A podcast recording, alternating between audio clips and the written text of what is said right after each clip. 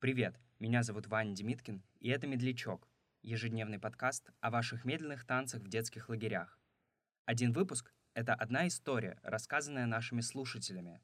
А если и вы хотите поделиться своим опытом, в описании эпизода есть вся необходимая информация.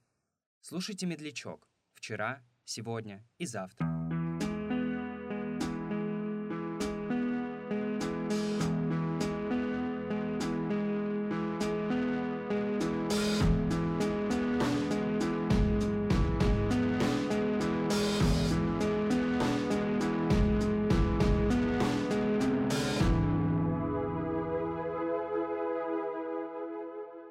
Мое знакомство с феноменом медленных танцев началось еще задолго до посещения мною летних лагерей. Наверное, где-то в возрасте 5-6 лет у нас по окончанию детского садика родители устроили вечеринку для ребят. И я помню, что мне очень нравился один мальчик. Я ему тоже нравилась, мы были мужем и женой. И он сидел со своими родителями, я подошла к нему и позвала его на танец. То есть я еще даже разрешение у родителей спросила.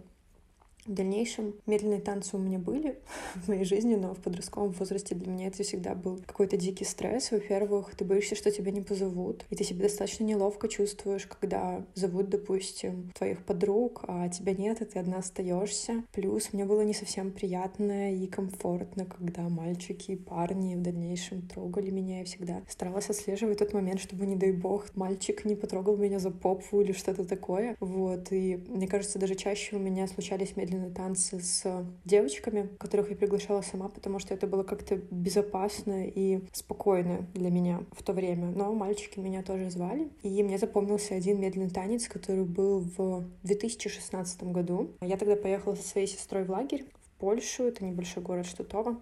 У нас, в принципе, дискотеки там были каждый вечер, э, но одна мне запомнилась особенно, потому что стабильно посередине смены у нас э, был вечер, когда мальчики и девочки менялись друг с другом одеждой. То есть я была полностью в мужском образе, на мне были шорты парней, э, наших друзей, чья-то футболка, какая-то нарисованная невероятная борода. И мальчиков мы тоже наряжали в свои вещи. И вот дискотека. Все начинают танцевать, я стою посреди танцпола, а, я тогда была немного навеселее и, в принципе, как-то не, особо отслеживала начало медленного танца. Началась песня группы Би-2 с Чечериной, кажется. Вот. И как бы тут уже понятно, что танец начинается, и рядом со мной стоял мальчик, с которым мы общались. Его звали Влад, он был младше меня. Он был полностью в женской одежде, на каблуках, э, с каким-то невероятным макияжем, который мы ему сделали с девочками. Вот мы с ним танцевали. Я помню, что мне было очень странно, потому что песня достаточно длинная, длинная, кто ее слушал, тот меня поймет. Я просто все время думала про то, что я хочу, чтобы это просто быстрее закончилось. Вот, и, наверное, через две минуты я просто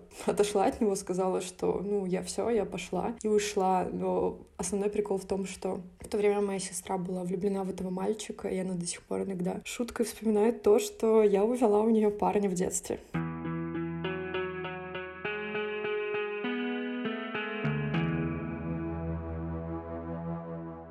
Еще был один э, достаточно смешной момент, тоже из той же смены лагеря. Там был мальчик, э, которому я нравилась. И я про это знала, и все про это знали. Я помню, что начинался медленный танец, мы стояли с ним рядом, и я думала, вот, ну все, сейчас он возьмет и пригласит меня, и мы с ним потанцуем наконец-то уже. Но вместо этого он взял стул и стал танцевать со стулом просто демонстративно передо мной, и я стояла, смотрела на это со стороны, и мне было очень странно и смешно. И после этого я поняла, поняла, что, наверное, все-таки общаться нам с ним в дальнейшем не стоит.